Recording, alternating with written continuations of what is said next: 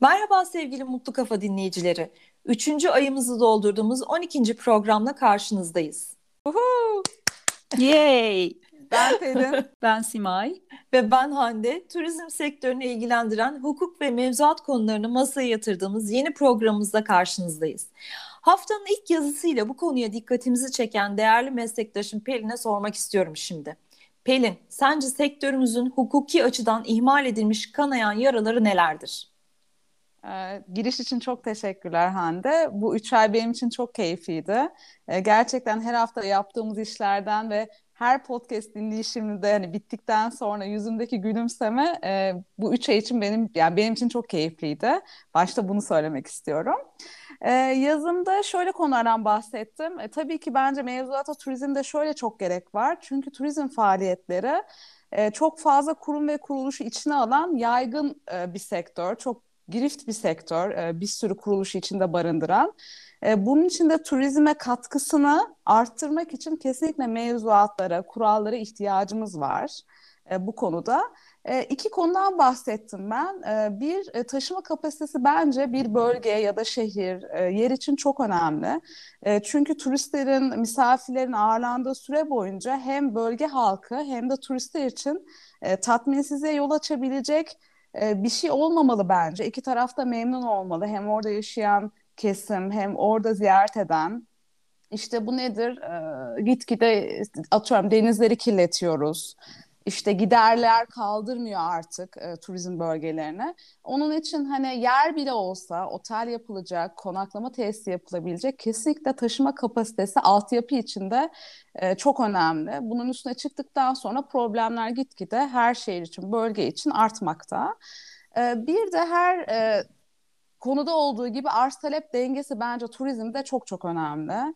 Ee, bir bölgede arzdan çok talep varsa ya da talepten çok arz varsa e, gerçekten sıkıntıya yol açıyor.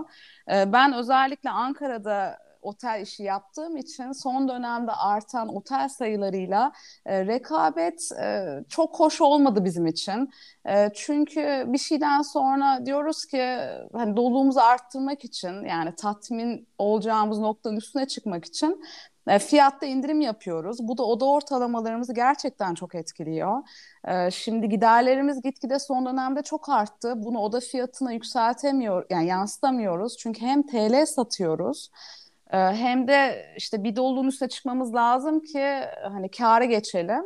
Ee, bu noktada da işte keşke e, otel sayıları, yatırımlar e, araştırılarak yapılsa ki e, bu tür şeye fırsat verilmese diye umut ediyorum ve diliyorum ilerisi için.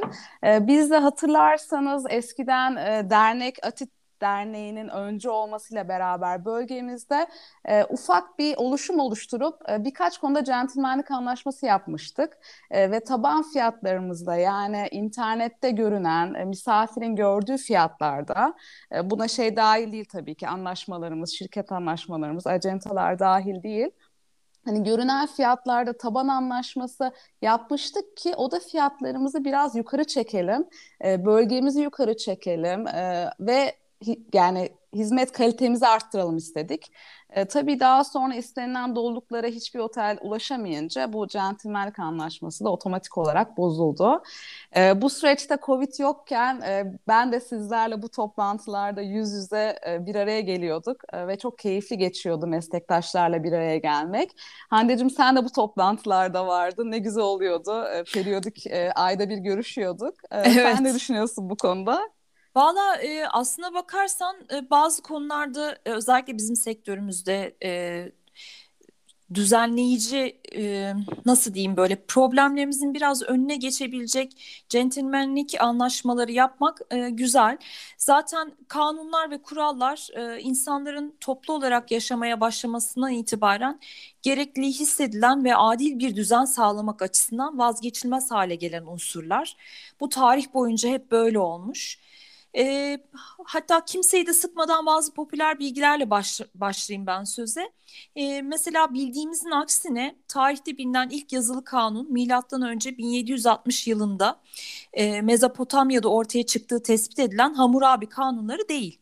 E, ondan yaklaşık 600 yıl önce milattan önce 2375 yılında Sümer Lagash kralı Urukagina tarafından oluşturulan ve toplu yaşamı düzenleyen kanun metinleri. E, yani Urukagina kanunlarının yer aldığı e, tabletler bulunmuş ve hatta bugün onlar Paris'teki Louvre Müzesi'nde de görülebilir. E, sadece toplu yaşam konularında değil tarih boyunca insanı ilgilendiren her konuda bir düzen oluşturma ihtiyacı hissedilmiş. Bu da nasıl mümkün olmuş? Kanunlar ve kurallar vasıtasıyla yeri gelmiş işte bugün senin de bahsettiğin gibi centilmenlik anlaşmaları bunlar sözlü yapılmıştır, yazılı yapılmamıştır. Ondan sonra nezaket e, kuralları çerçevesinde e, mutabakat sağlanmıştır bu konularda. E, şimdi turizm konusuna gelirsem eğer dünya genelinde düzenlemelerin yapılması İkinci Dünya Savaşı'ndan sonra hız, hız kazanmış. Hatta 1946 yılında Londra'da düzenlenen ilk Uluslararası Turizm Kongresi'nde e, global bir turizm anlayışının temelleri atılmış diyebiliriz. E, ülkemizde ise Cumhuriyet'in ilanından sonra Seyyahın Cemiyeti kurulmuş. E, 1938 yılında turizm alanında kanunlar resmi gazetede yayınlanmaya başlamış. 1940 yıllarının e, sonları gibi de böyle e, turizm alanında ciddi bir yapılanmaya gidilmiş. Şöyle söyleyeyim 24 Mart 1950 tarihinde e, turizm müesseselerinin teşvik kanunu çıkartılmış. E, çok e, güzel bir şey daha söyleyeceğim. E, fazla gecikmeden e, sektörümüzle ilgili bir bakanlık da kurulmuş 1957 yılında ve sektörümüzle ilgili konular bakanlık nezdinde el, ele alınmaya başlamış. Yani e, hukuki boyutta sürekli bir ilerleme kaydetmişiz. E, bugün geldiğimiz noktada hukuki anlamda boşluk olan ve istismar edilen pek çok problemimiz de yok değil. E, yazımda bazılarına değindim. Pelin sen de e, bahsettin. E, Simay da e, Cuma günkü yazısında bazı e, konulara değinecek. Hatta e, sonuçlarına da e, değinecek. Bazı e, kuralların, kanunların zayıflığının sebep olduğu. Şimdi ise ben... E, yani yazımda bahsetmediğim bir konuya değinmek istiyorum. E, hanutçuluk konusu benim aklıma geliyor. Günlük ev kiralama konuları aklıma geliyor ama bunları programımızın ilerleyen e, dakikalarında e, ele alabiliriz. Ben sözü Sima'ya vermek istiyorum. Sima'cığım e, senin ekleyeceğin şeyler nelerdir? Öncelikle ikinize de teşekkür ediyorum. Çok güzel noktalara değindiniz. Ee, Pelin senin bahsettiğin gibi Atit Derneği'nde biz bu tür anlaşmalar yapıyorduk. Çok da verimli oluyordu. Covid süreci birazcık bozdu. Ee, ama bundan sonrası içinde mutlaka yapılacaktır diye düşünüyorum. Ee, buna örnek olarak Antalya bölgesini görebiliriz. Mesela bu tür anlaşmalar, centilmenlik anlaşmaları bahsettiğin gibi yapılıyor ve çok da faydasını görüyorlar. E, bu tip örnekler de var. E, bunlardan faydalanabiliriz. Benzeri e, örnekler yapabiliriz, gerçekleştirebiliriz onlar yaptığına göre. E, ve Hande dediğin gibi tabii ki kanunlar, kurallar bizi bugünkü medeniyete getirdi. E, mutlaka gerekiyor. Turizm alanında da çok güzel özetledin neler yapıldı şimdiye kadar. E, bunlar da bize örnek olarak ilerlememizi e, sağlayacaktır. Ve e, bu tabii ki olmasa e, bugünkü halde olamazdık, bugünkü gelişmişlikte olamazdık. Ve tabii şimdi ben de şuna değinmek istiyorum. Bu kanunlar ayrıca doğayı da korumak zorunda. Doğa kanunu diye de bir artık kavram var. Hani işletmeleri koruyan insanları, bireyleri koruyan hayvanları ve doğayı da korumamız gerekiyor. Çünkü dönüp dolaşıp aslında bunun sonucu bize varıyor, bizi etkiliyor. E, bunu da düşünmek gerekiyor. Hmm, ben de bu hafta bu konuya sakin şehirler açısından baktım. E, sakin şehirler e, sizin de bildiğiniz gibi yavaş yemek hareketinden kaynaklanıyor. Yani bu çok hızlı gelişen e, teknoloji ve sanayileşmeye karşı çıkıyor. Bu hızlı gelişmeye diyor ki biraz daha yavaş ilerlesek, biraz daha yavaş yaşasak nasıl olur diye sorguluyorlar. Bu felsefeye dayanıyor. Hatta İtalya'da başlamış bu hareket.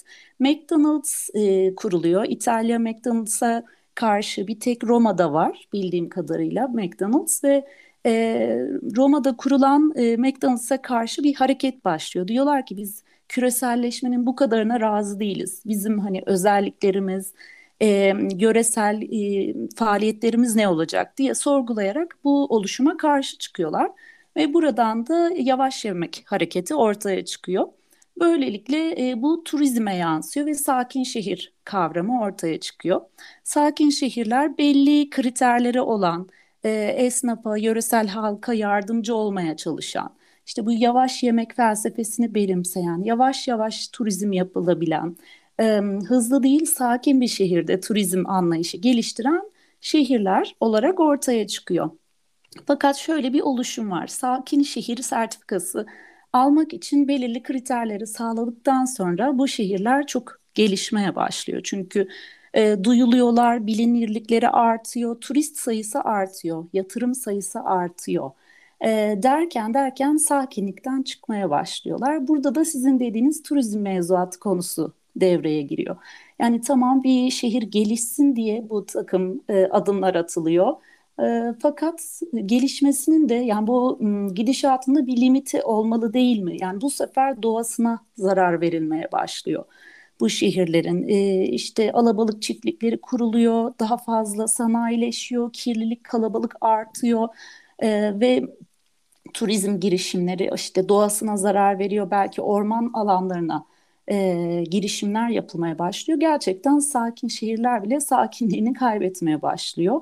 E, bu durumda dediğiniz gibi belli kotalar olmalı. Hani burada bir tabii çelişki başlıyor. Serbest piyasa ekonomisi, kimse buna engel olmamalı diyen e, girişimciler olacaktır. Ama eninde sonunda onların da bu e, gidişattan zarar göreceğini düşünüyorum. Yani kanunlarla denetlenmeyen, belli çerçeve içine alınmayan e, işletmeler, girişimler sıkıntıya uğruyor. Çünkü hani dediğim e, sebeplerden dolayı işte işletme sayısı artıyor. Ankara'da biz de yaşadık bunu. Hmm, talepten çok işletme ortaya çıkıyor. Bu sefer fiyatlar düşüyor, kalite etkileniyor, personel etkileniyor.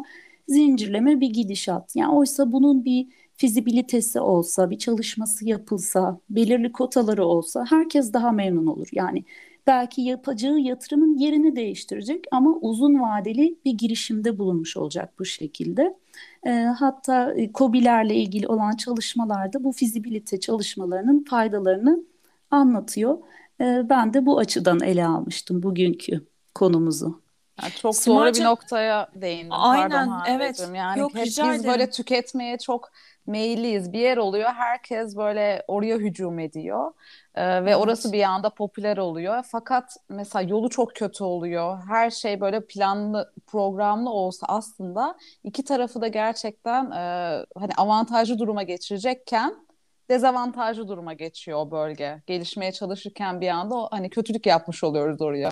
Evet, değil mi? Böyle çok popüler bir bölge bir anda turist akınına uğrayarak o özelliğini kaybediyor. Evet. Sonra da zaten kimse gitmemeye başlıyor. Ee, Ankara'da da biz bunu çok yaşadık. Ee, mesela bu az önce bahsetmiştim ya günlük ev e, kiralama konuları.